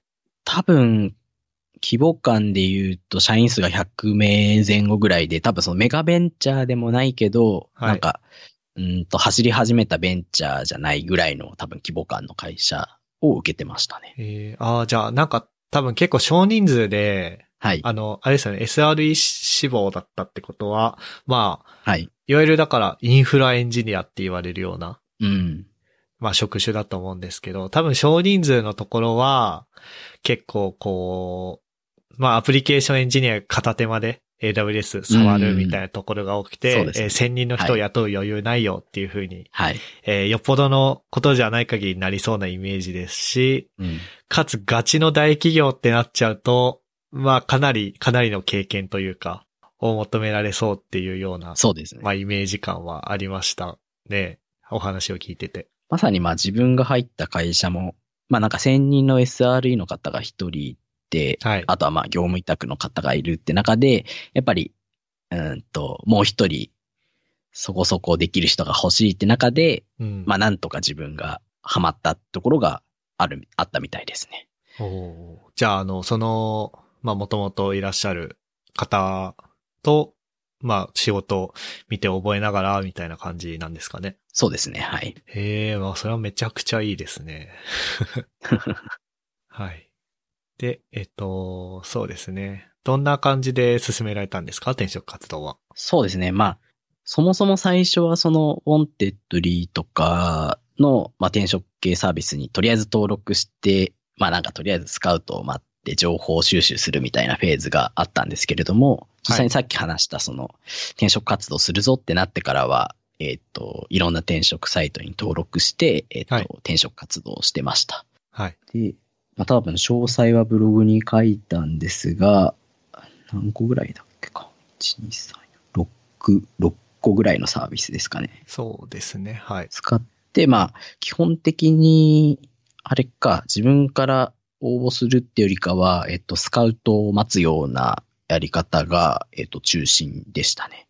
おー結構、そうですね。並んでるサービスが、まあ、 Wantedly とか、 Forkwell とか、はい。まあ、転職ドラフトもそうだし、 LAPRAS もそうだし、そうですね。基本、基本的にっていうか、はい。あの、スカウトを待つ系のサービスって感じもしますね。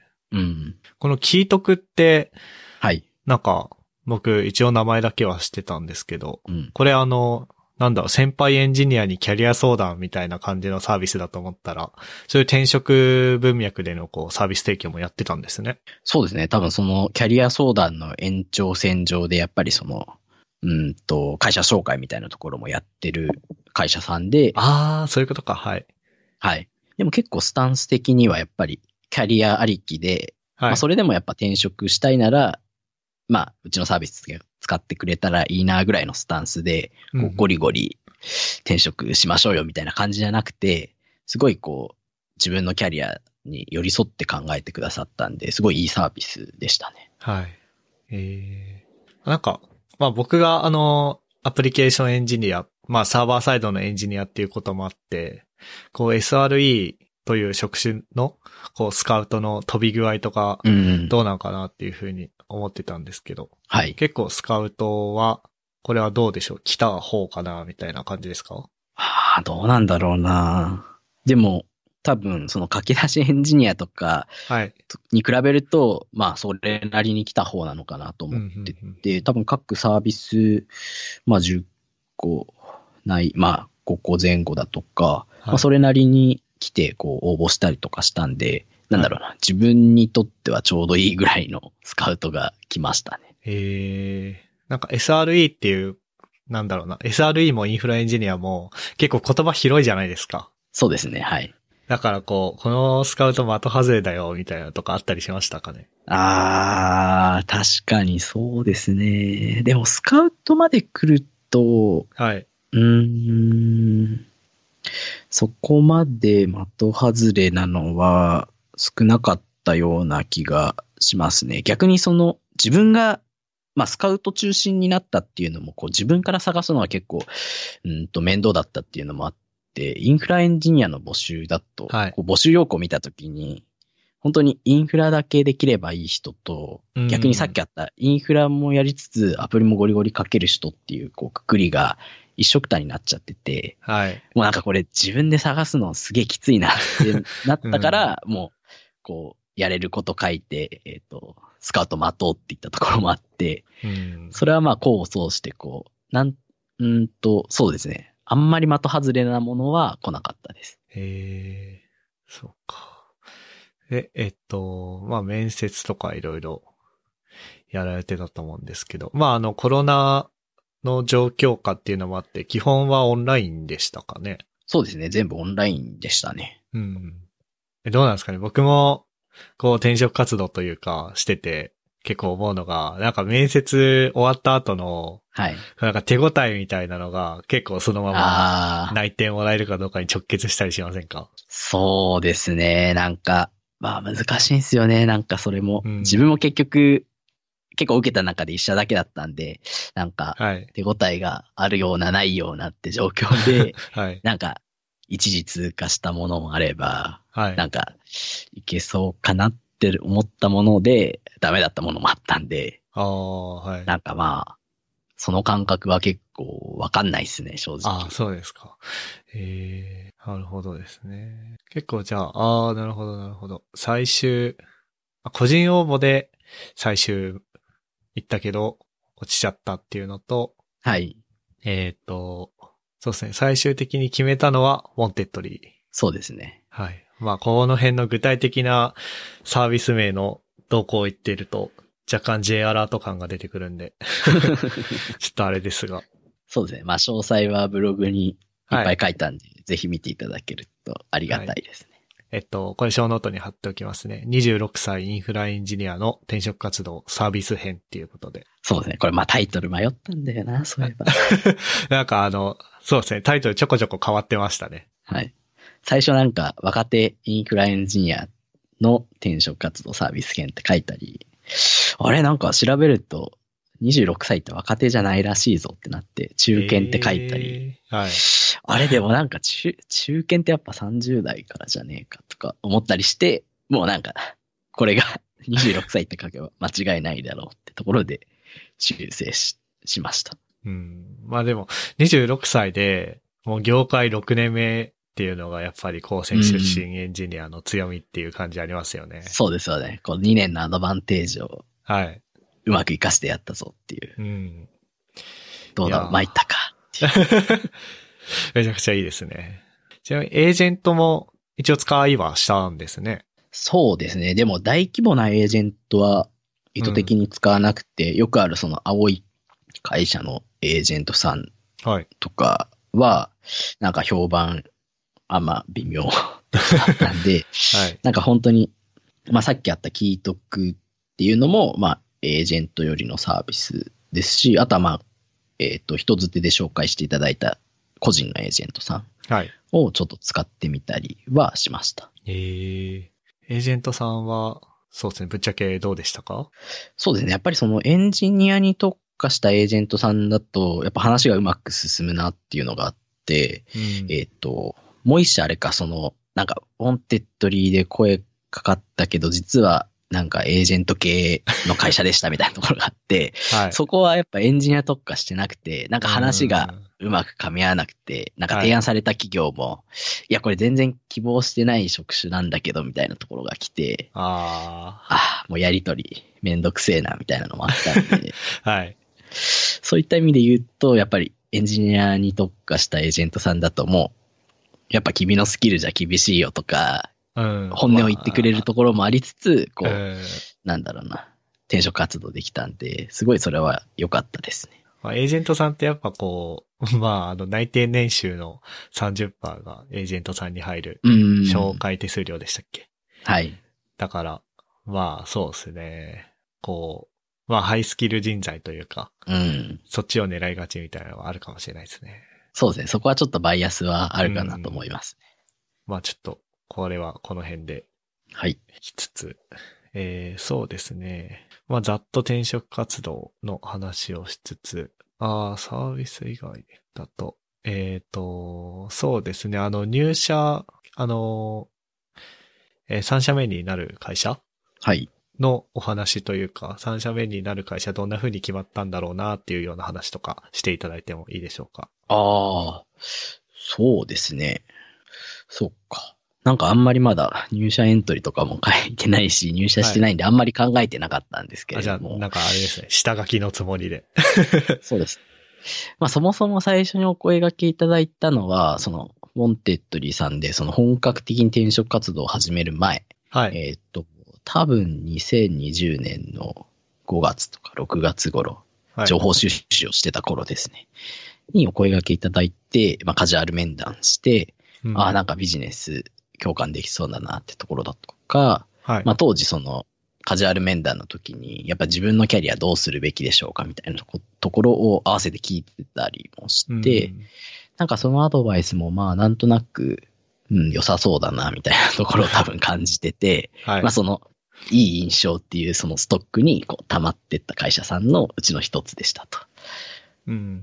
で、実際に転職活動をその開始した時に、まあそのストックの中の一つとしてあったんで、えっと、受けてみようかなってところで受けたら、まあこうトントン拍子で一次面接と、あとまあ、あれか、C、CTO かな ?CIO かな面接も通って、えっと、内定が出たってところになりますね。おーいいですね。じゃあ結構順調にというか。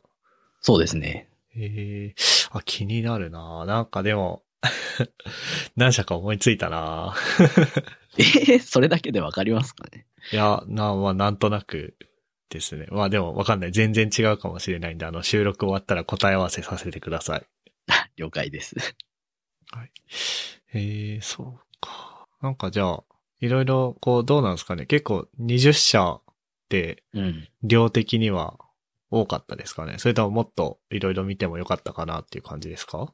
いやー、自分の感覚的にはまあ、うーんと転職活動としてのはいちょうどいい数ぐらいなのかなっていうところはありましたね。おなんだろう、多分これ以上受けてもすごい体力的とか。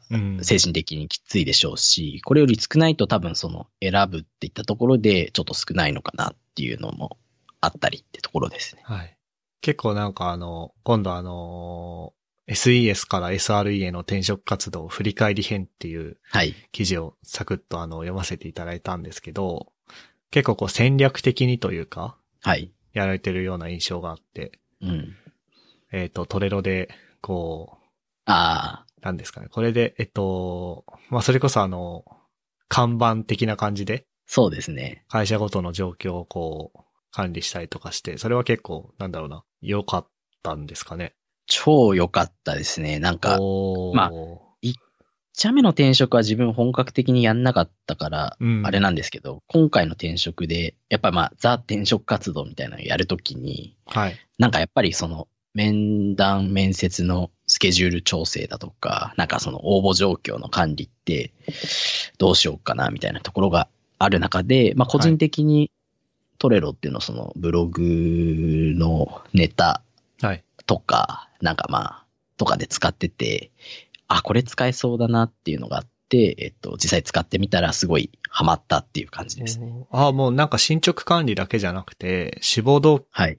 機っていうか、あの、面接とかの時にはい。話す内容だとか、はい。あとはどのサービス経由の応募なのかとか、そういう全、もうまるっとトレロで管理した感じなんですかね。そうですね。ほぼほぼトレロで使ってましたね。まあ、ただその点、なんだ、面談中のなんかメモ書きみたいなのは別途はいエディタあーテキストの方に書いてたんですけども、それ以外の情報は全部もうトレロにまとめてました。へーああ、いいですね。僕やった時はなんか、いろんなサービスの、はい。その UI 上でしかやってなかったんで、こうあっち行ってこっそうですち行ってっていうのが はい大変でしたね。なんか今日この会社受けるけど、はいどこ経由だったっけ？みたいな。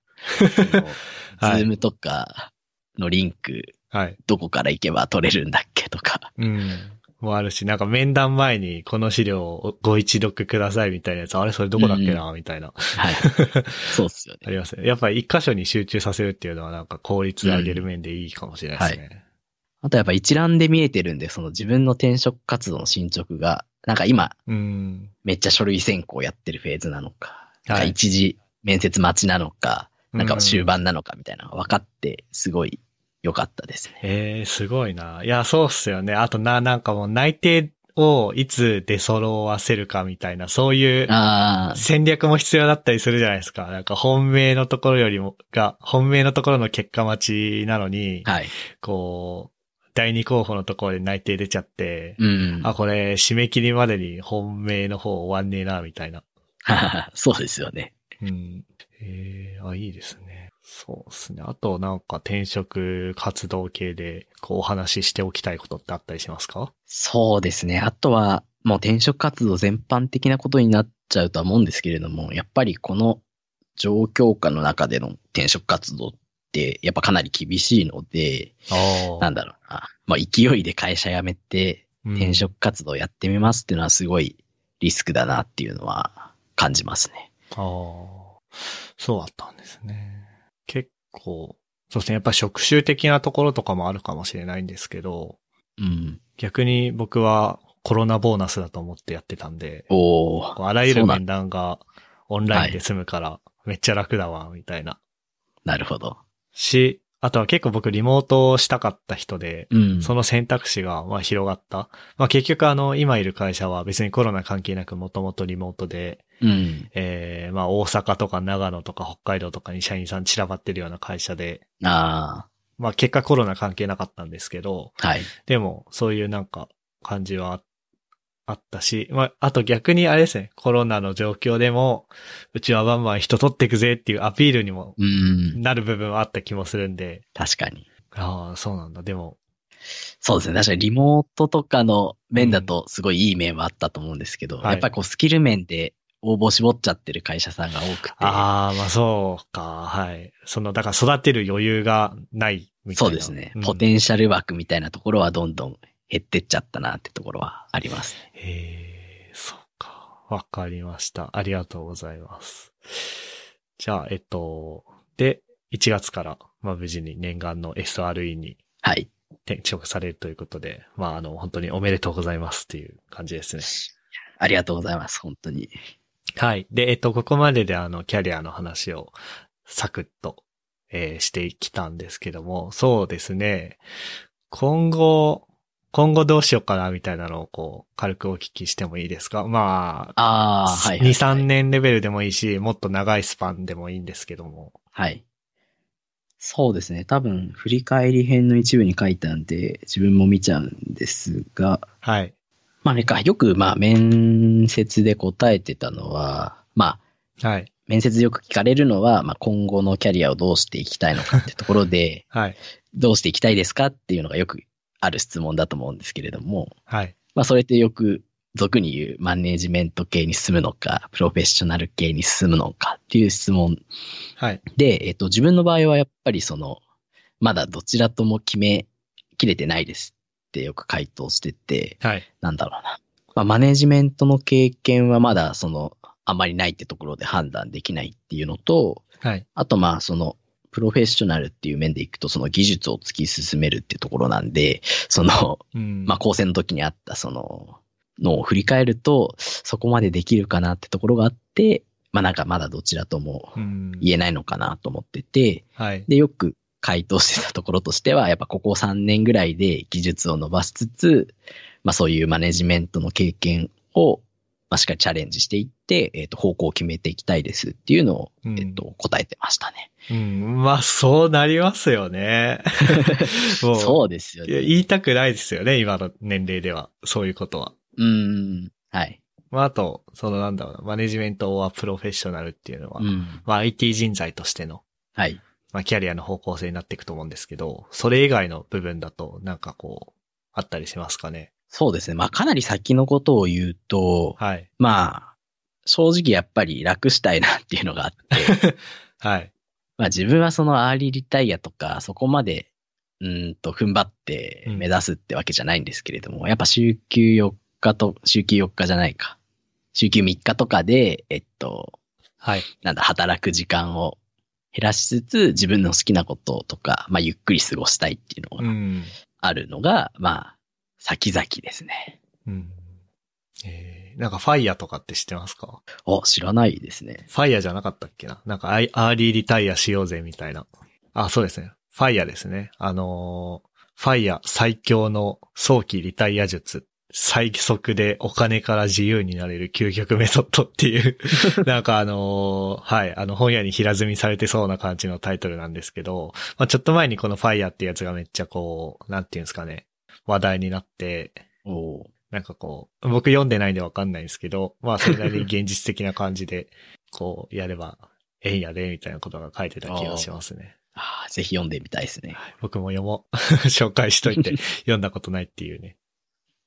まあじゃあ、あのキャリアについていろいろ語ったんで、こっからこう、ゆるく雑談タイムかなっていうふうに思ってるんですけど、まあちょうどあの、話題も被ったんで、このマネーリテラシーのところとか、はい。人生設計のところとかお話ししてみましょうかね。そうですね。ちょっとお水飲んじゃいます。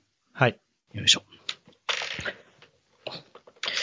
そうですね。えっと、自分は結構そのマネーリテラシーとか、その人生設計について考えるタイプのポケモンで、はい。まあ、結構エンジニアの中でマネーリテラシーってこう、ないがしろにしてる人多いのかなと思ってて、うん。結構こう、やっぱコツ、コツというか、このテクニック使うとすげえ得だよっていうのを結構定期的にブログで発信してたりします。はい。あ、ミクスさんのブログでですね。そうですね、はい。へーまあ、例えば、その積み立て NISA とかは絶対やると得な制度で、まあ、まず、貯金できるだけの、なんだろうな、収支を作るっていうのは大前提としてあるんですけれども、はい。うんと、まあ、よく投資でお金を増やすってなると、実際に株の売買とか仮想通貨とかにやっちゃう人多いと思うんですけれども、はい。やっぱ積み立て NISA ってこう、硬い投資だなと思ってて、うん、そうですね。まあもう限度額いっぱいにこう、おー。ぶっ込めば、はい。まあ5%なり、良ければ10%なりでこう回ってくれるんで、はい。で、かつまあイデコと違ってこう、まあ必要になった時下ろせるっていうのがあるんで、まあまずこう貯金ができてないって人はもう楽天証券で楽天カード決済で、まあ払えるだけこう積み立て NISA やりましょうっていうのがまず一つですね。はい。MK さんはやってますか？積み立て NISA。はい。積み立て NISA やってますね。でも、限度額いっぱいではないですね。ああ、そうなんですね。あのー引っ越し来年の1月に控えてたんで、ああ、その、まあ基本は引っ越しのための現金を貯めるっていう前提で、うん。そのうちの少しを、えー積み立て NISA に回してワンチャン狙うぐらいの 感じですね。やっぱりあの、まあ一応リスク資産ではあるんで、うん。あの、全額、全額、まあ全額は突っ込めないけど、大部分を積み立て NISA に突っ込んで、さあじゃあ引っ越し費用を払うから現金化しようってなったタイミングで、うん。こう、あららってなってたら嫌だったんで、確かにそうですね。それはありますね。でもそうですね、やってはまあいるっちゃいますね。いや、特に多分今年は相場が激しく動いたのもあって、うん。なんだろうな、よくあるドルコスト平均法で毎月ちょこちょこ買うっていうのが生きてきて、なんか、現時点の実質利回りが10%とか超えてて、うわ、積み立て NISA でこんな行くなんてこう、ちょっと今年はレアだなとか思いつつ、うん、そうですね。いや、ちょうど僕もなんか始めたきっかけが、はい。なんかあの、コロナで、えーそれこそ SP500 とかがすごいことになっあて、ツイッターの人たちがみんな、うわーとかって言ってたんですよ。でも僕もその仲間に入りてえなと思って 始めたんですよね。うんで、そしたらちょうど別に全然狙ったとかじゃないんですけど、ちょうど底値の時に始められたみたいで、ああ、で、なんか何もしなくても勝手に上がってって、うん。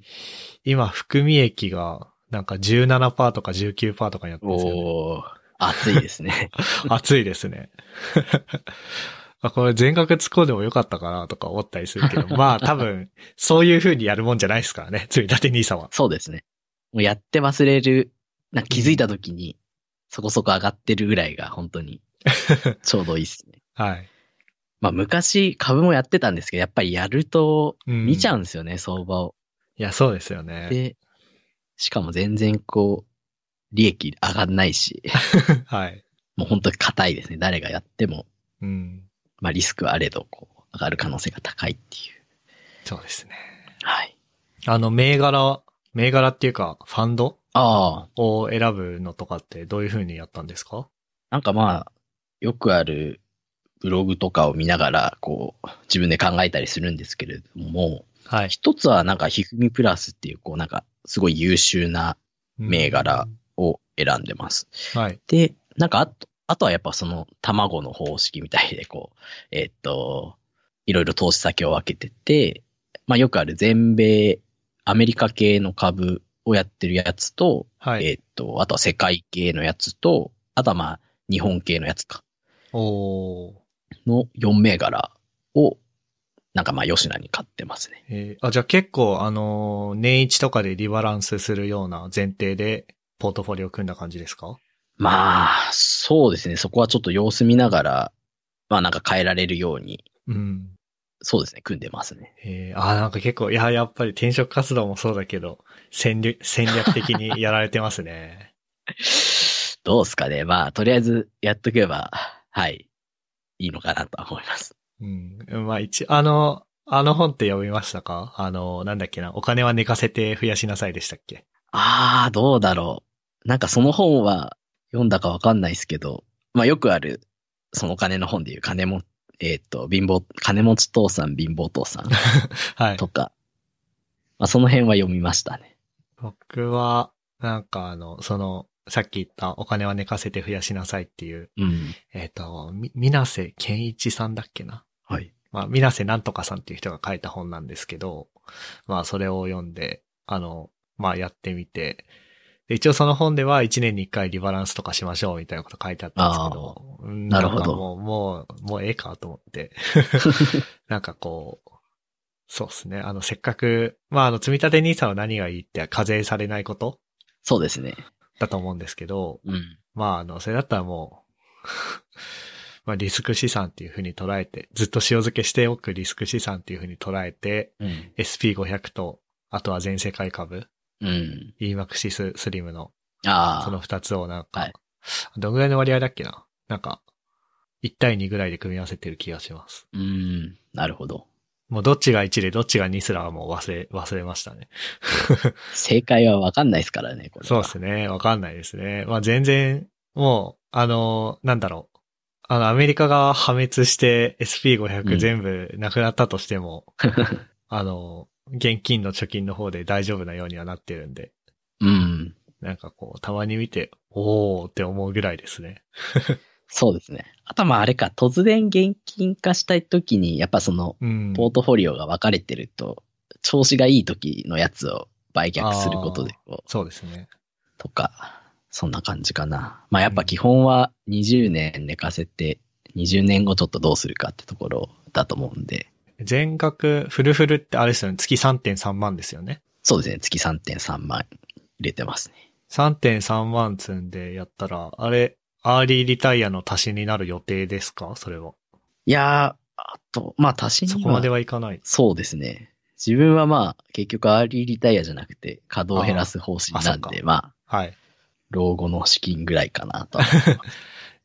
いや、なんかちょうど全然関係ない雑談なんですけど、はい。こうなんか、まあ、マレーシア、僕の会社の社長がなぜか今マレーシアに住んでて、おお。なんか、ちょっとよくわかんないんですけど、まあでも、マレーシアに住むっていうこと自体はいいな、みたいなふうに思って、今別に僕どこでも働けるから、確かに。マレーシアになんかこう、よくあるじゃないですか、フリーランスビザとかリタイアビザとか。うーん。あ、のー、なんつうの、現地の雇用を奪わないっていう前提で、うん。まあマレーシアに住んでいいよ、みたいな。で、観光ビザは3ヶ月なんだけど、そのビザは、えっ、と、10年だったかなうん。10年いてもいいよ、みたいな、そういうのがあって、それ調べたんですけど、まあ、日本円換算で、まあ月収30万ぐらいうん。あること。はい。で、まあそれはまあ、ある程度こう、技術積んだエンジニアだったら達成できると思うんですけど、うん。現金、それとは別に、現金とか、えー金、あのー株式とか、そういう、いろんな資産ひっくるめて、1500万以上あることってあって、おー あ本当にリタイアのビザなんだな、みたいな。なんか、確かに。だから、まあ、ちょっと、マレーシアに本当に行くかどうかわかんないけど、そんぐらいの、を、こう、何歳までに貯めるみたいな目標をた立てようかな、うんみたいなふうに今思ってるところですね。あ、なるほど。そうなんですね。いや、もうわかんない。その、1500万っていうのがどんぐらいものすごい数字なのか僕感覚として持ってないんで、ああれですけど。あ、なるほど。うん、まあそんなことは考えてますね。じゃあまああれですかね、あの、新社会人はとりあえず楽天証券のアカウント作って、そうですね。積み立て NISA に満額ぶち込んで、まあ、満額ぶち込めるかは多分収入次第だと思うんですけど、こう自分がはい。投資できる範囲でこう、ぶち込むといいと思いますね。おだそうですっていう感じで。はい、あとは、この一個下に書いてある、これは何でしょうか？ああ、そうですね。多分その、まあ、俗に言う尖りすぎてないエンジニアの一番最適解っていうのが、その正社員プラス個人事業を併用するのが一はい。番税制的に最強なんじゃないか説っていうのを個人的に唱えてて、はい。まあよくこう、まあフリーランスなった方が節税できるよとか言われたりするんですけれども、まあ、個人的にはその正社員やりつつ個人事業を併用するのが一番最強だろうって歌ってて、うん。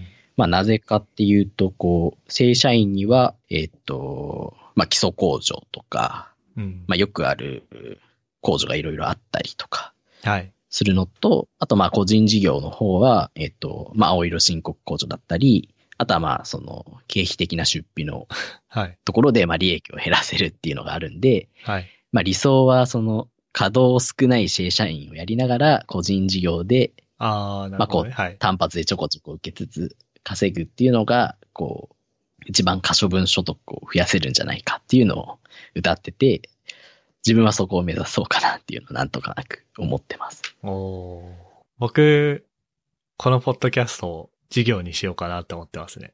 お、赤字の事業に。いやー、絶対した方がいいですね。まあ、ノーコメントで。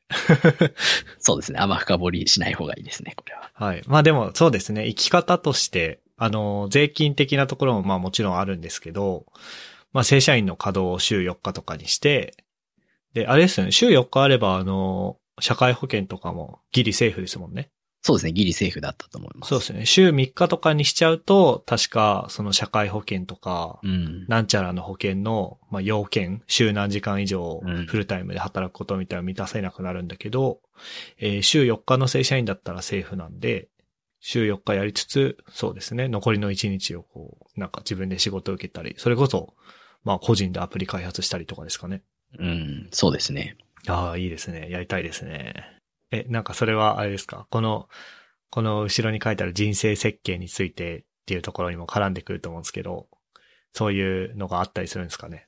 そうですね。まあ、ちょっとこう、この話のつなぎからうまくつなげるかっていうのはあるんですけども、はい。うんと、まあ自分はその死ぬまでの資金計画を組んでるタイプのポケモンで、はい。えっと、こう、エクセルの選票にこう、今26歳で、例えば80ぐらいに死ぬとした場合の資金がこう、どう増えてって、どう最後減っていくかみたいなところが、一応数字として見えるようになってますと。へえ。まずまあそこで多分驚かれると思うんですけれども、そうですね、はい。まあその、そうです。死ぬまでの資金計画っていう装備を持ってると、持ってるとじゃないか。まあそれが、それを作る中で、例えばそのやりたいこと、やりたくないことをまあ考えながら作ったりして、まあ一年おきにまあメンテナンスしてたりするんですけれども、はいまあそこの中でこう、なんだろうな。さっきあった週4日稼働にしたいとか、うん。そういう理想を盛り込みながら資金表を作っていくと、まあやっぱりなんかそれやりつつも、うんと、それだけだと収入が多分これぐらいで頭打ちになっちゃうから、はい。うんと個人の収入で、まあ、これぐらい必要だよねっていうこう枠が埋まってって、まあ理想はこういう、えーっと、本業の収入これぐらい、個人の収入これぐらいっていうのがこう、ダーって並んで、で、最後死ぬまでこう減って、減ってって死ぬみたいなところがこうできてる感じです。へえ、えーそのなんか、かなり先の計画の、なんだろうな。まあじゃあ、例えば自分がリタイアした後に、1ヶ月うん。何万ぐらい、こう必要だから、うん。ええまあ多分あれですよね。ちょっとずつ金融資産を崩していってとかってやるわけですよね。そうですね。ええそのなんか、え、すごいな。それはなんかそういうなんかフレームワークみたいなのがあるんですかね？いや、もう枠組み、そうですね。自分でがっつり調べてこう作っていく感じですね。へえ。なんかもう自分の年齢引いて、はい。西暦引いて、で、例えば自分がやりたい、例えば結婚とか子育てとかっていう資金をちゃんと調べながら、はい。あとあれか、今の収入と今の支出を入れてって、もう本当に仮でこう、ダーって埋めていく感じですね。はい。なんかそうやっていくと、なんかやっぱ子育てするなら、この収入じゃ足りないとか、はい。なんかやっぱリタイア、この収入だとリタイアできないとかが分かってきて、じゃあ自分は週4日稼働して定年60、65ぐらいまで、まあ、働くのは仕方ないかなっていうのが今なんかまあできてるって感じです。へえ、あ、すごいな。そんな計画というか、してるんですね。これあれですかね。このブログに、えっと、人生の目標設定を始めたきっかけっていうような記事がうん。書いてあるんですけど、そこに書いてあるようなことですかね。そうですね。そこに書いてあるようなことです。へえ。あ、そうなんだ。いいですね。いやーまあ最初作るのはめっちゃ大変でしたけどね。いや、大変ですよね。いや、それこそだって僕一年の計画も失敗しましたもん。あの、まあ、あの、来月引っ越すんですけど、うん。その引っ越しのために、こんぐらいお金が必要だと。あで、えー、まあこの月こんぐらいで貯めていけばええやろ、みたいな、風に思ってやってたんですけど、なんか、最後の方、あ、これいけるやろってなって、それでだれちゃったんですよね。ー。だからあの、そうですね、あの、安倍さんがくま配ってくれた10万がなかったら危なかったですね、おー。はい。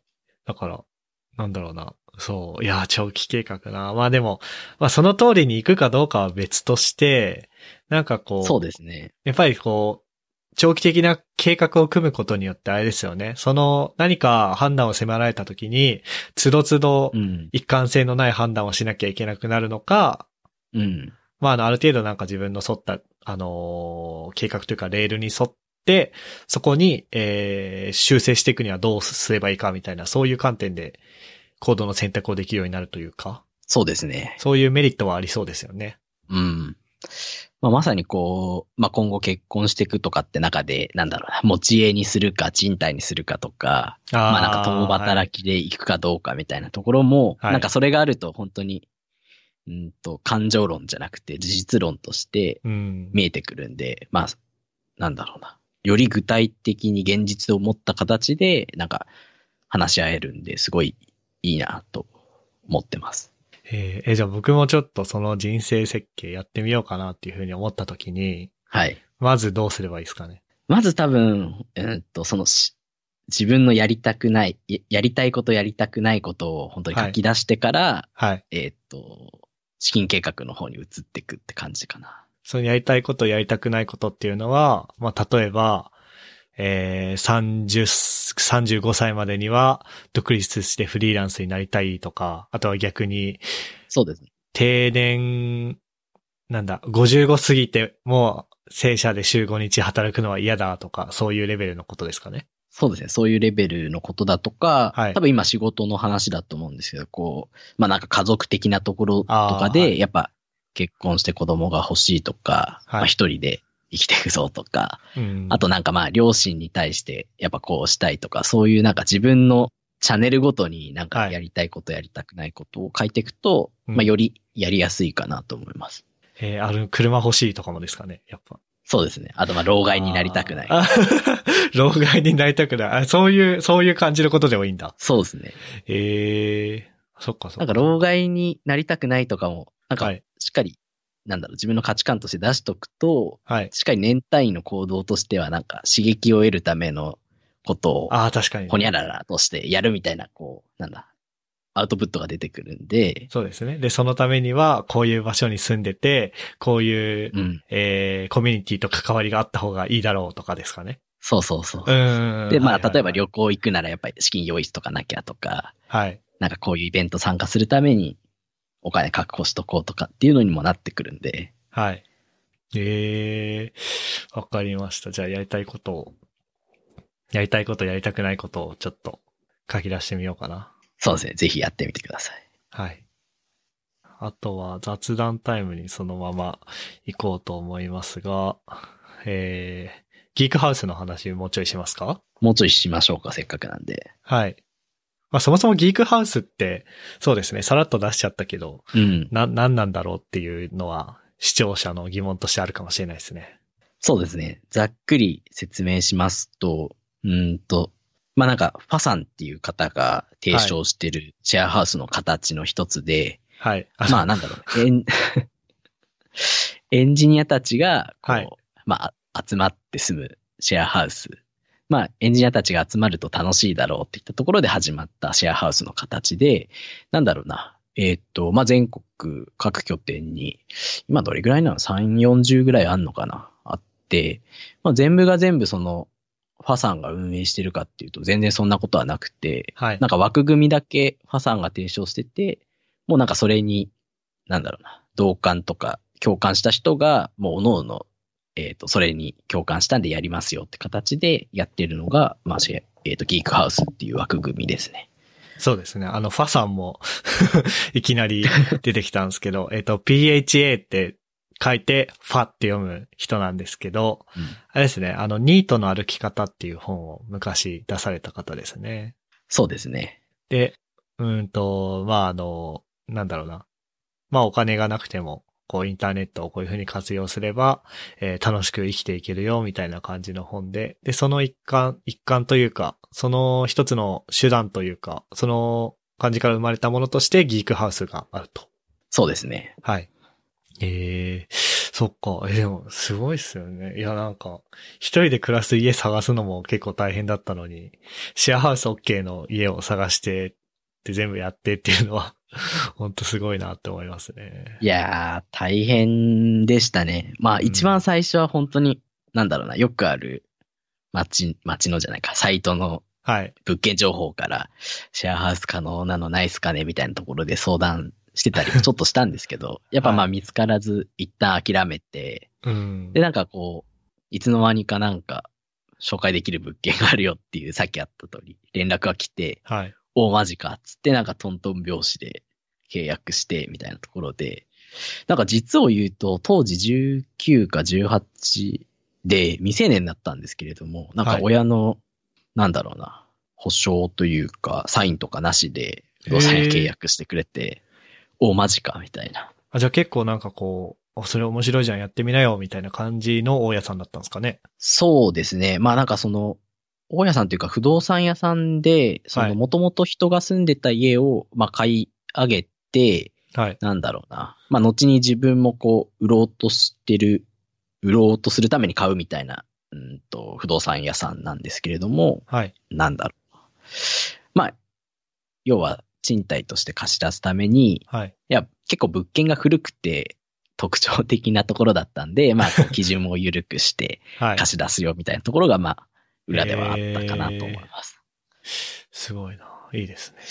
なんかこう結構、イベントとかもやれてましたもんね、ギークハウスで。そうですね。いろいろ頑張ってやりましたね。うん。なんかまあ、プログラミングの勉強会だとか、はいまあなんか遊びで言うと、流しそうめん。2階から流しそうめんあー、なんかやってたな、流しそうめん。やっぱそれもブログで見たな。を。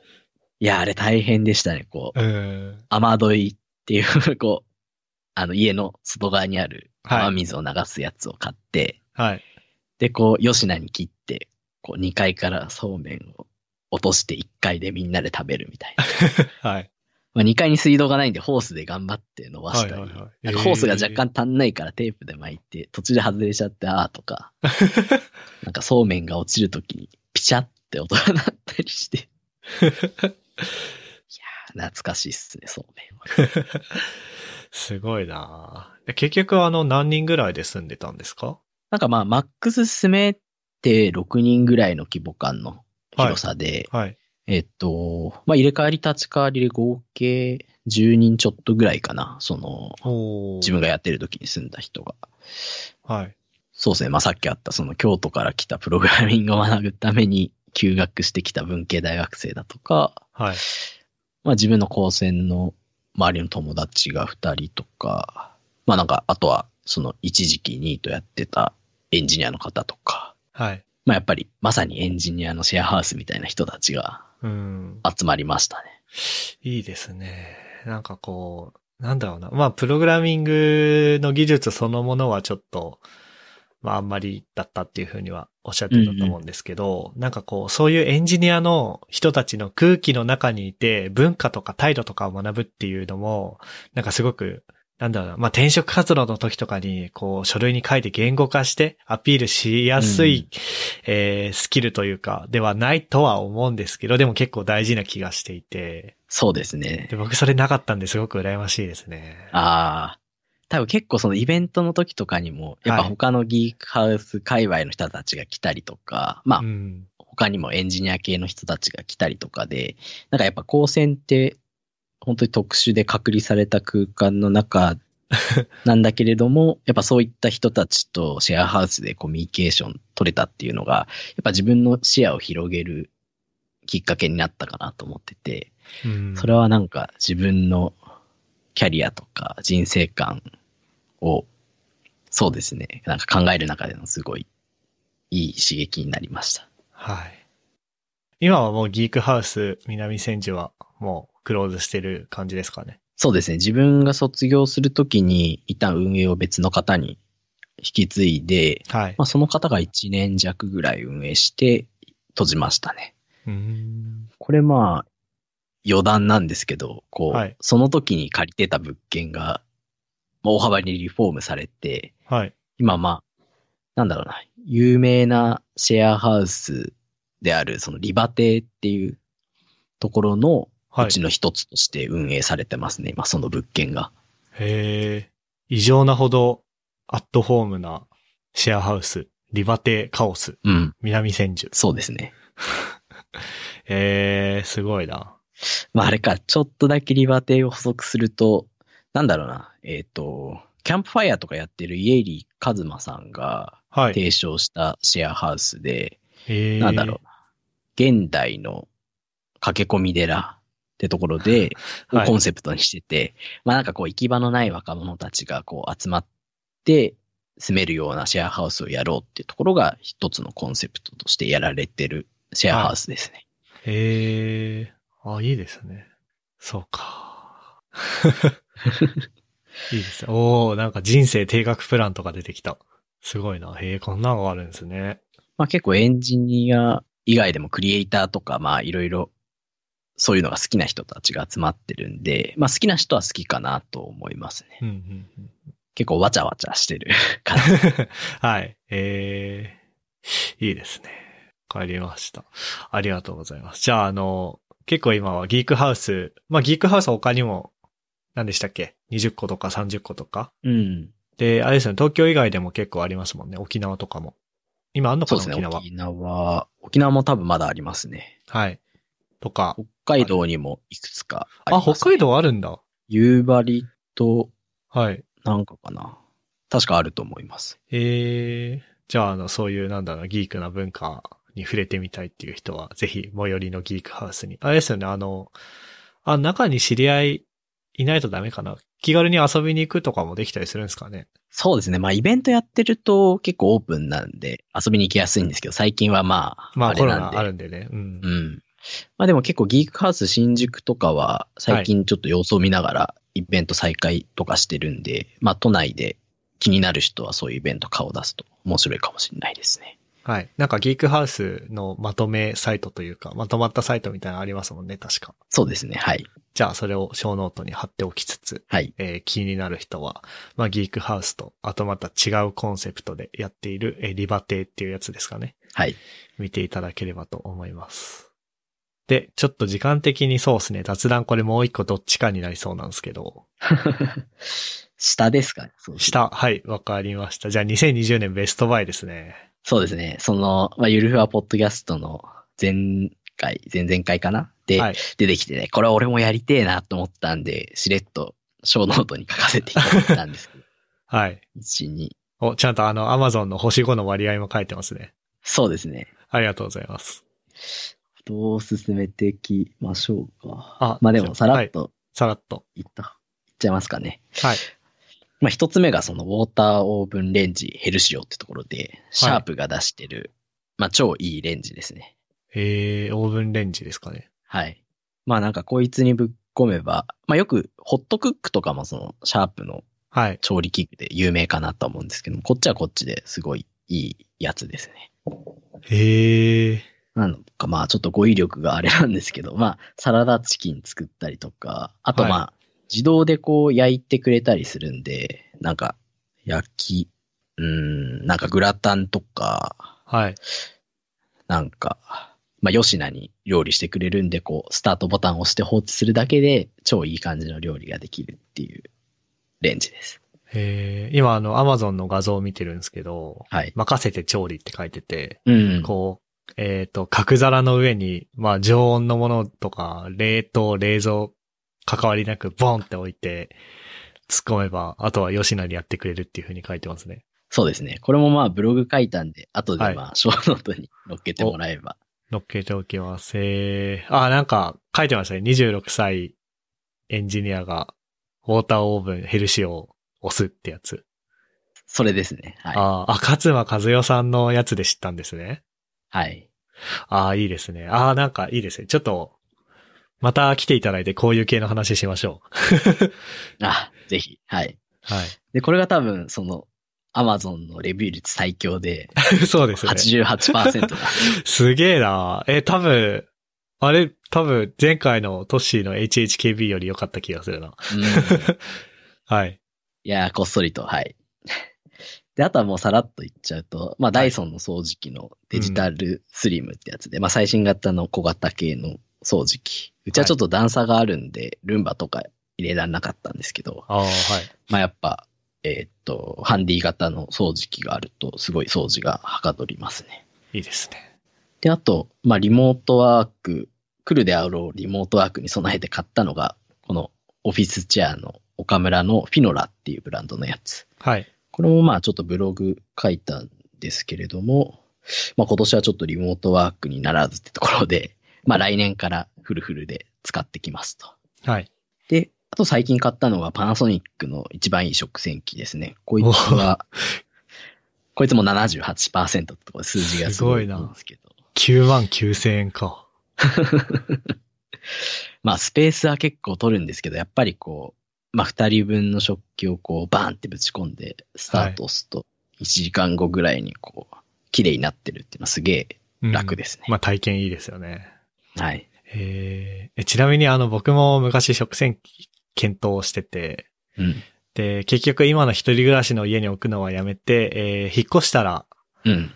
まあ 2LDK 行くんで、お食洗機買おうかなって思ってるんですけど、この、二人とかだとプチ食洗で良かったりとかするイメージだったんですけど、パナソニックの。あー、そうではなくてまあフルサイズというか、的にはそうですね。フルサイズがいいと思いますね。